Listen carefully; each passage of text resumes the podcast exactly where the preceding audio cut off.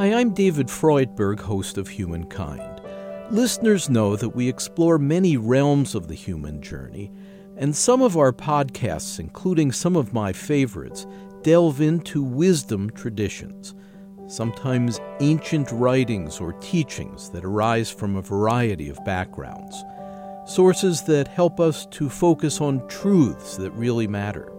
And a lot of this boils down to connecting to something bigger than ourselves, to see that we're all part of some mysterious river of meaning, that the whole is truly greater than the sum of its parts. When I can get calm and touch that inner place of quietude, it points me homeward. Thank you.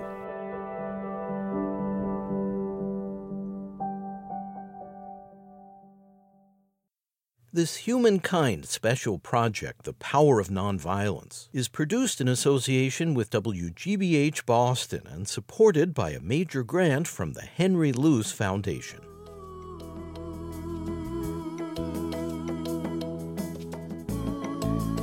You know, I'm, I'm devastated with I can't stand what I participated in, what I did personally, and I say, okay, so where do we go from here?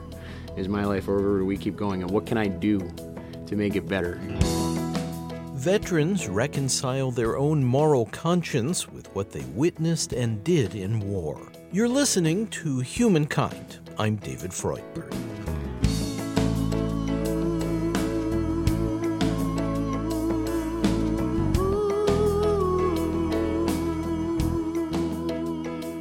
Decisions about war and peace churn up complicated moral questions, especially for soldiers. They bear the heavy burden of carrying out orders that can determine who lives or dies. Theologian Rita Nakashima Brock, based in Fort Worth, Texas, comes from a military family and has studied how soldiers work through conflicts about their military service. I have a, a person I've talked to who was an Air Force pilot who served during the Cold War. He didn't. He wasn't in any hot war. He never actually dropped any bombs on people. But he was in during the Cuban Missile Crisis, and he was a B fifty-two bomber pilot. So for an entire month during the Cuban Missile Crisis, the entire B fifty-two fleet was in the air fully loaded with nuclear weapons. President John F. Kennedy in an address from the White House, October twenty-second, nineteen sixty-two. It shall be the policy of this nation to regard any nuclear missile launched from Cuba against any nation in the Western Hemisphere as an attack by the Soviet Union on the United States, requiring a full retaliatory response upon the Soviet Union. And so he flew around for a month waiting for DEFCON one. They were, we were at DEFCON two. He was f- flying around thinking he's going to have to blow up Russia, and his family and his country might not be there when he got home, if he survived. Forty years later, he is experiencing uh, an enormous amount of anguish about who he was at twenty-three.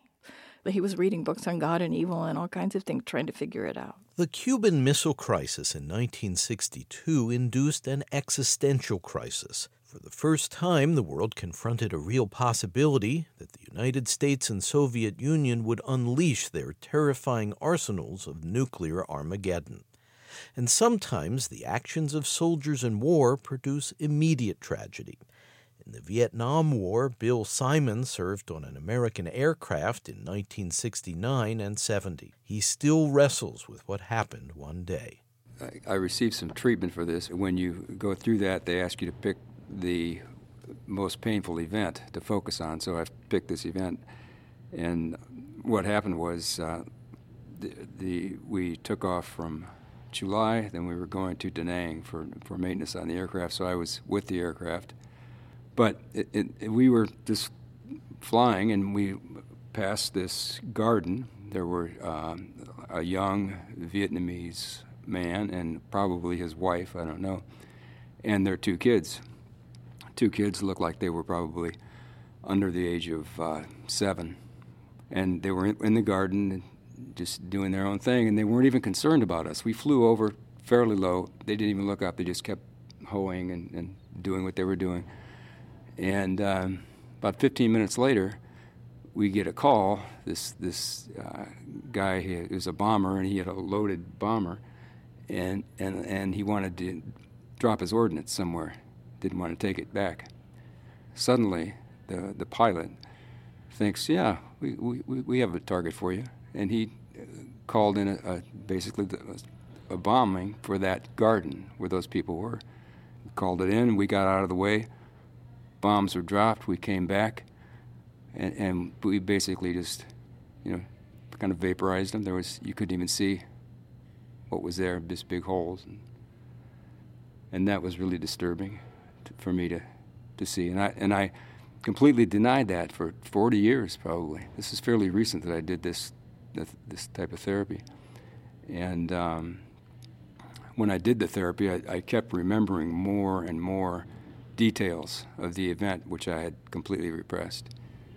Because at some level, what happened with that young family was very disturbing for me, yeah. But I couldn't de- deal with it. I, I just had to, uh, you know, deny it and, and go numb. When I was a young man, I was sent to a far-off country. The fight, war, I still don't understand. I was proud to go to serve for my country in the place they call South Vietnam.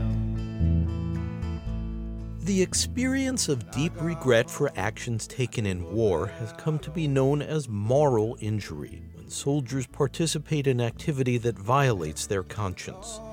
In her book, Soul Repair, Recovering from Moral Injury, Rita Nakashima Brock, who teaches at Bright Divinity School, tells of many veterans who are tormented by the violence they saw and sometimes perpetrated. Some people can kill under orders and um, come to terms with that as what they did their job, and um, and they can integrate that as, then they may not feel very good about it, but, but they did what they were asked to do. Other people Um, respond by feeling like that some line that made them a moral person was crossed, and they they no longer feel like they're good. Just being capable of killing someone or doing something that crosses a major moral boundary. I'm not talking about kind of normal things we sort of feel guilty about and we go and apologize, but things that are uh, huge taboos in a culture. Killing in most civilian cultures is regarded as criminal activity. It makes you a bad person. So when you're regularly exposed to those kind of alternative conditions where you're trained to do it, I mean, it isn't that they suddenly wind up killing without any preparation, and the military training is quite efficient and good at that. Uh, and in fact, they're taught to shoot without thinking about it, because if you think, you're too slow. But that doesn't mean you don't think about it afterward. If you think you're too slow. Yes. Thinking slows down act- behavior. Uh, Is that one of the purposes of thinking? Yeah. Oh, yes. So you can talk to like a very well-trained athlete, and their training is such that they learn to do things without thinking, because if you have to think, can I make this turn on this ski run, you've already missed the turn. So your body just knows what to do, your whole body system, your senses and your muscles, from repeat training. And that's how they train troops to shoot. They shoot, they train them to shoot on reflex. It's called reflexive fire training. And it can be life-saving if you don't if you're if you're stopping to think about whether you should or should not shoot in a situation where you're under fire. Um, you may may get yourself killed, or you may um, feel worse because your friend died and you didn't act fast enough.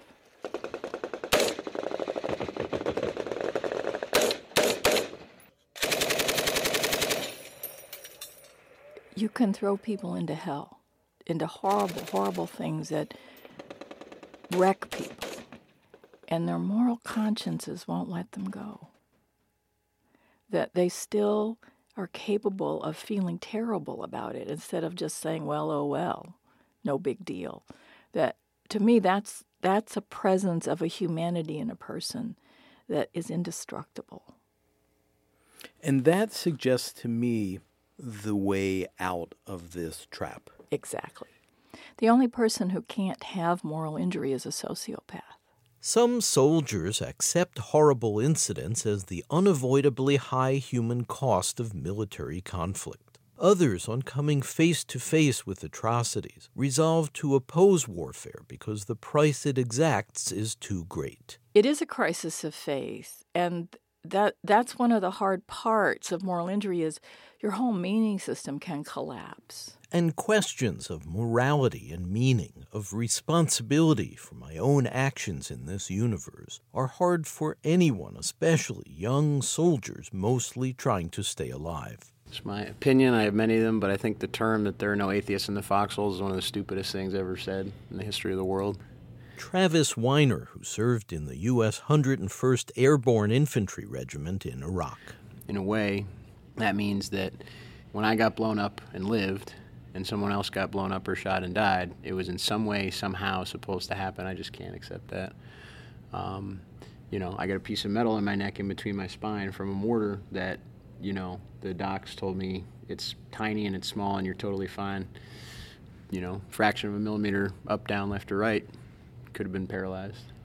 Is that is that just pure mathematical chance, or is that supposed to happen? I mean, it's, you know. How do you approach that question? The way I approach it is I say to myself, okay, if all of this is total randomness and zeros and ones and who lives and who dies, that em- emotionally the reaction for people, and this ties back to religion and larger society, is it's almost incapacitating. It's so it's so devastating and so terrible, you know, the whole like nothing after we die thing that most people just can't accept it. And I have the same reaction everybody else does, but then when I, I don't stop there, I say, okay, I'm having that reaction, but does that make it true? It's war. I mean, it's, some people get hit, some people don't. It's math, it's numbers, that's it. That's all it is. And and look, I, I respect uh, all veterans, and there are some combat veterans face way worse than I do, have a totally different opinion. Um, you know, and I respect that.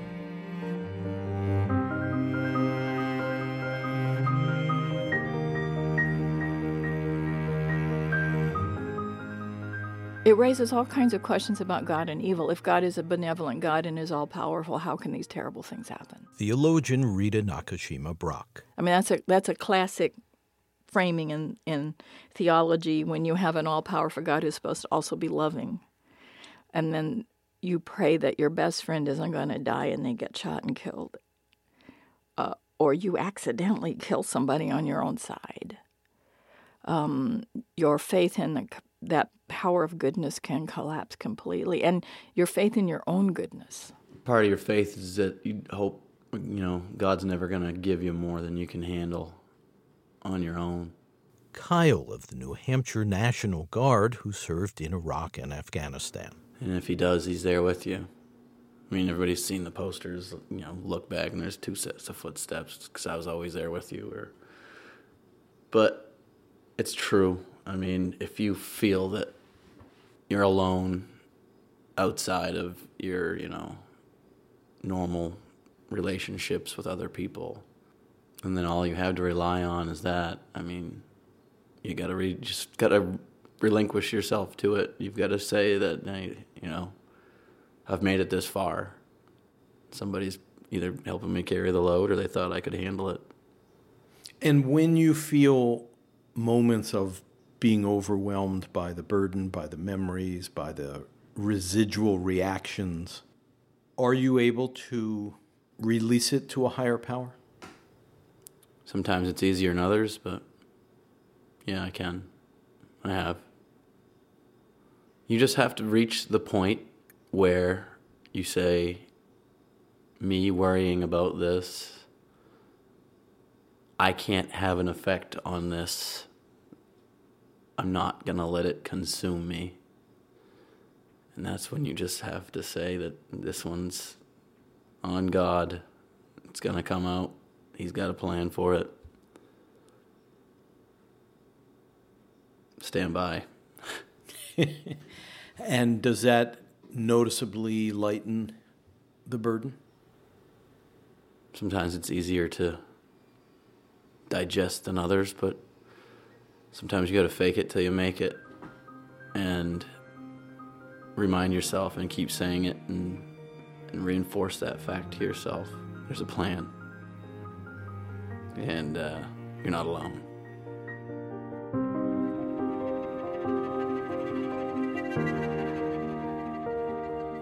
You're listening to The Power of Nonviolence, a special project from Humankind. I'm David Freudberg. To learn more about this documentary, Healing the Trauma of War, to obtain audio copies or downloads of our series, and to hear more on moral injury, please visit human media dot org.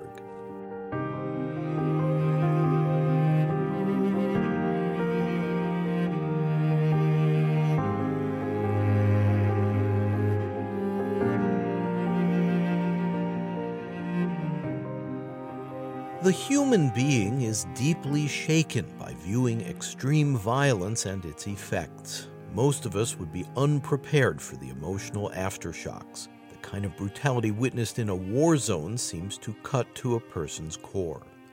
Manny Salazar, a former policeman now living in Washington, served in Iraq and later at an American tactical base in Helmand, Afghanistan, where he was a counterintelligence agent. He returned to the States in twenty fifteen and is coping with P T S D. I got back and I still dealt with it. I didn't talk to anyone for a good two and a half, three months. I literally, I was suffering with the migraines as a result of P T S D and the sleep deprivation.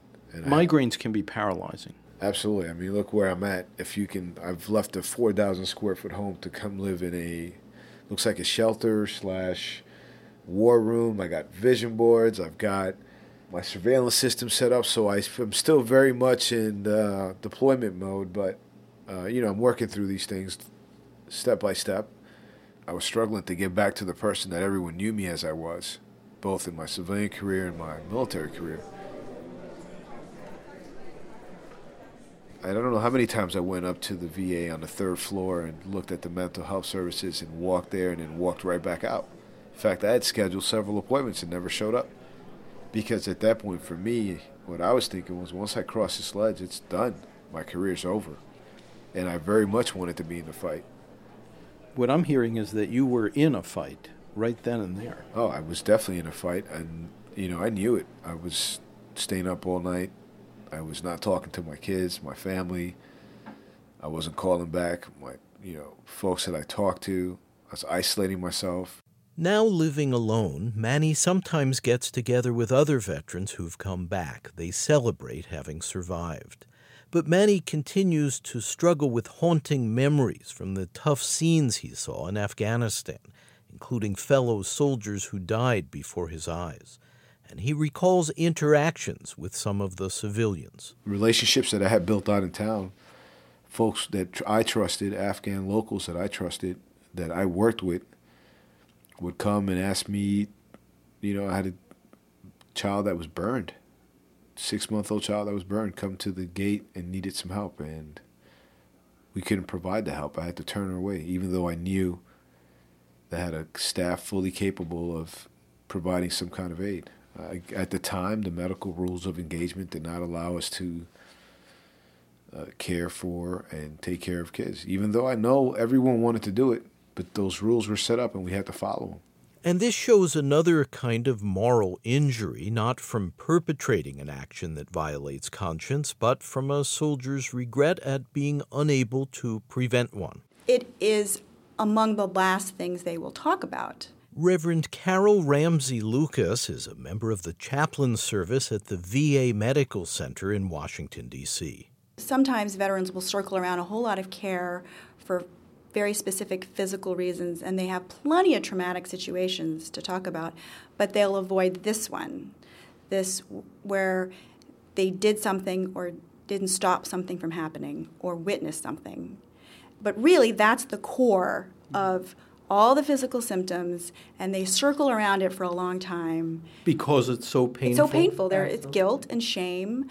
Um, feeling of disconnect from God. Yeah, I mean, absolutely. You're going and you're watching some of the worst horrors that, that are known, and, and, and you ask yourself, you know, if there's a God out there, how can he allow this, this stuff to happen?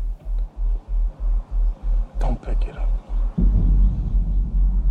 In the film American Sniper, a young boy in Iraq struggles to pick up a heavy rocket launcher from the street.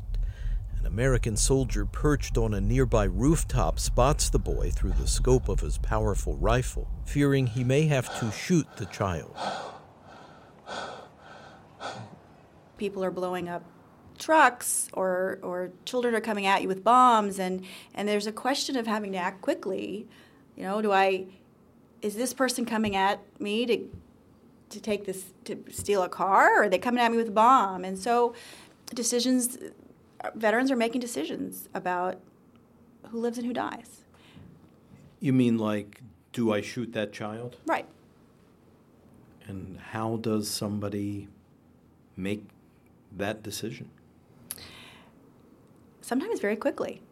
Um, and I think that's part of the issue, is that in in combat, things move very fast, very quickly, and decisions are made, and it all makes sense in that context, because the line of decision-making is very different.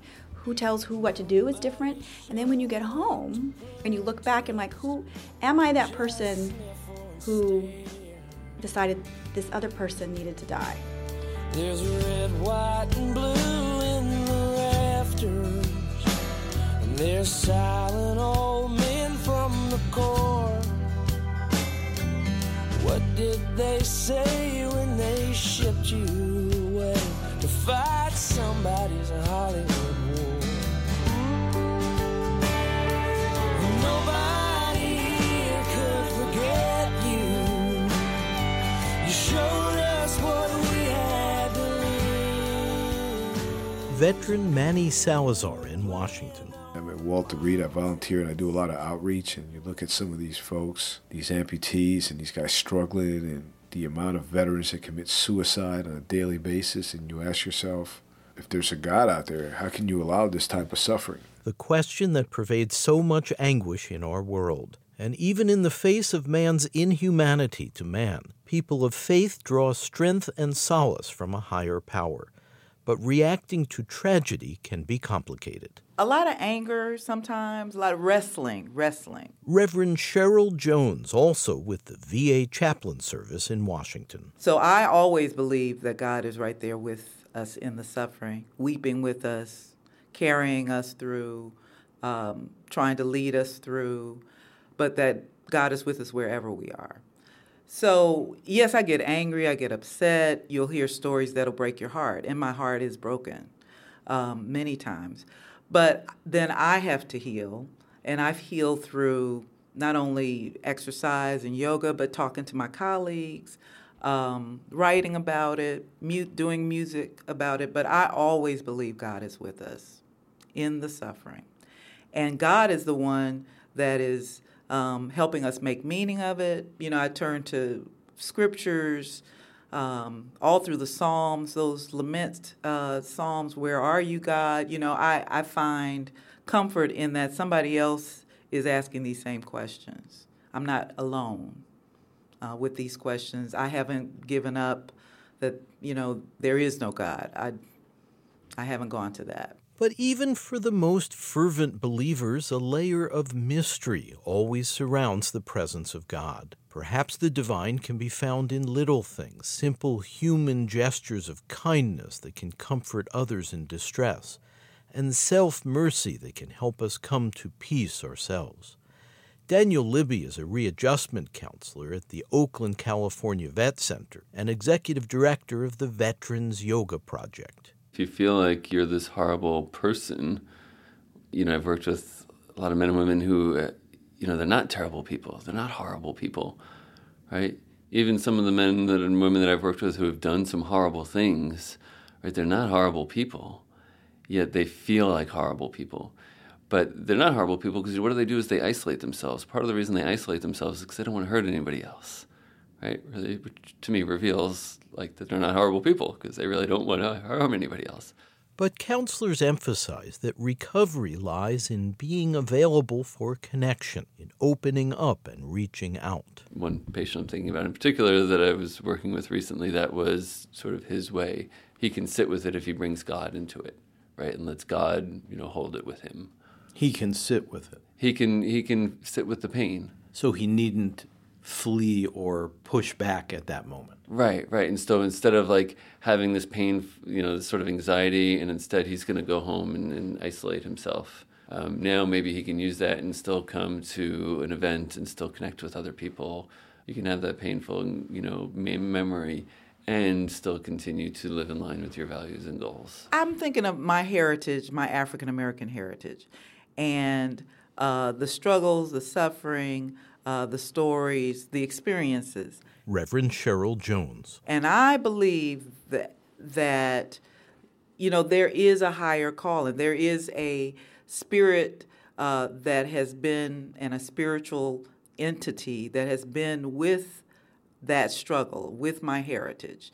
Um, you know, they say African people um, do not doubt the existence of God. Now, we certainly have had horrible experiences on this side of earth, but still that that spiritual entity, I believe, lives within, lives within me and has guided us to this point. I just strongly believe. Now, you know, what to call it sometimes, is it? Is it of the Christian faith? Is it of, you know, these particular religions? Is that all? Um, no, I don't believe that's all. Um, I'm, I love the stories of Jesus, but I respect other stories and other faiths and other spiritual um, leanings. So, but the presence of a spirit, of a um, a guiding force, a higher power, I don't think I've ever doubted that.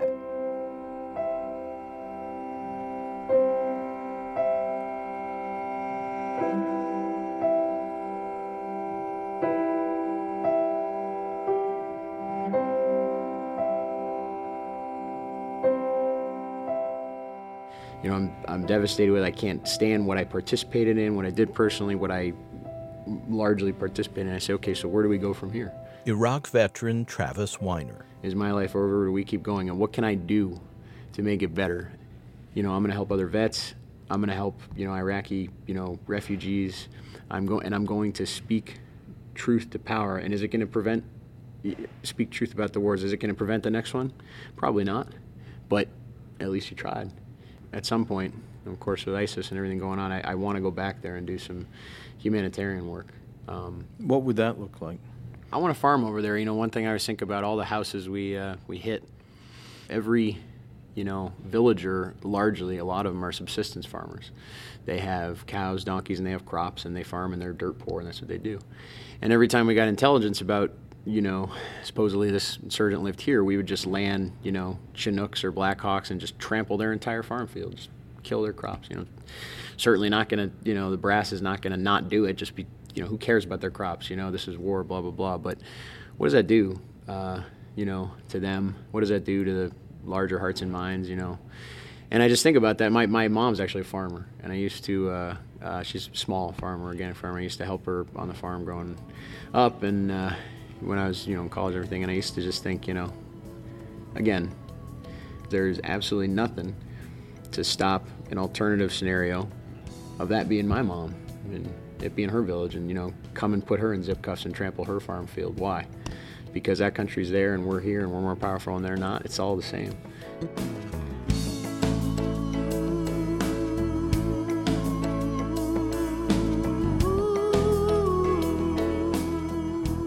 Listening to Humankind, I'm David Freudberg. Studio recording by Antonio Oliart-Rose. Editorial assistance from David Cruz, Ken Rogers, Kathy Graham, and Mark Kilstein. Webmaster Brian K. Johnson. Special thanks to Tony Buck and to H C I for permission to use Delmer Presley's song, Where Were You?, part of the book thirty days with My Father by Crystal Presley. Our program is presented by Human Media in association with Connie Goldman Productions. Program development provided by Shart Media. You can hear more episodes of our series at humankind podcast dot org. That's humankind podcast dot org. This segment, Moral Injury, part of our project The Power of Nonviolence, is Humankind program number two forty-nine. The executive producer is David Freudberg. Please subscribe to our free weekly podcast. The title is Humankind on Public Radio. You can find it at Apple Podcasts, Spotify, N P R One, and all major podcast services, as well as through our website. Again, the podcast title is Humankind on Public Radio. And if you'd like to support our program, please visit humankind podcast dot org and at the top, click on How You Can Help. Thank you.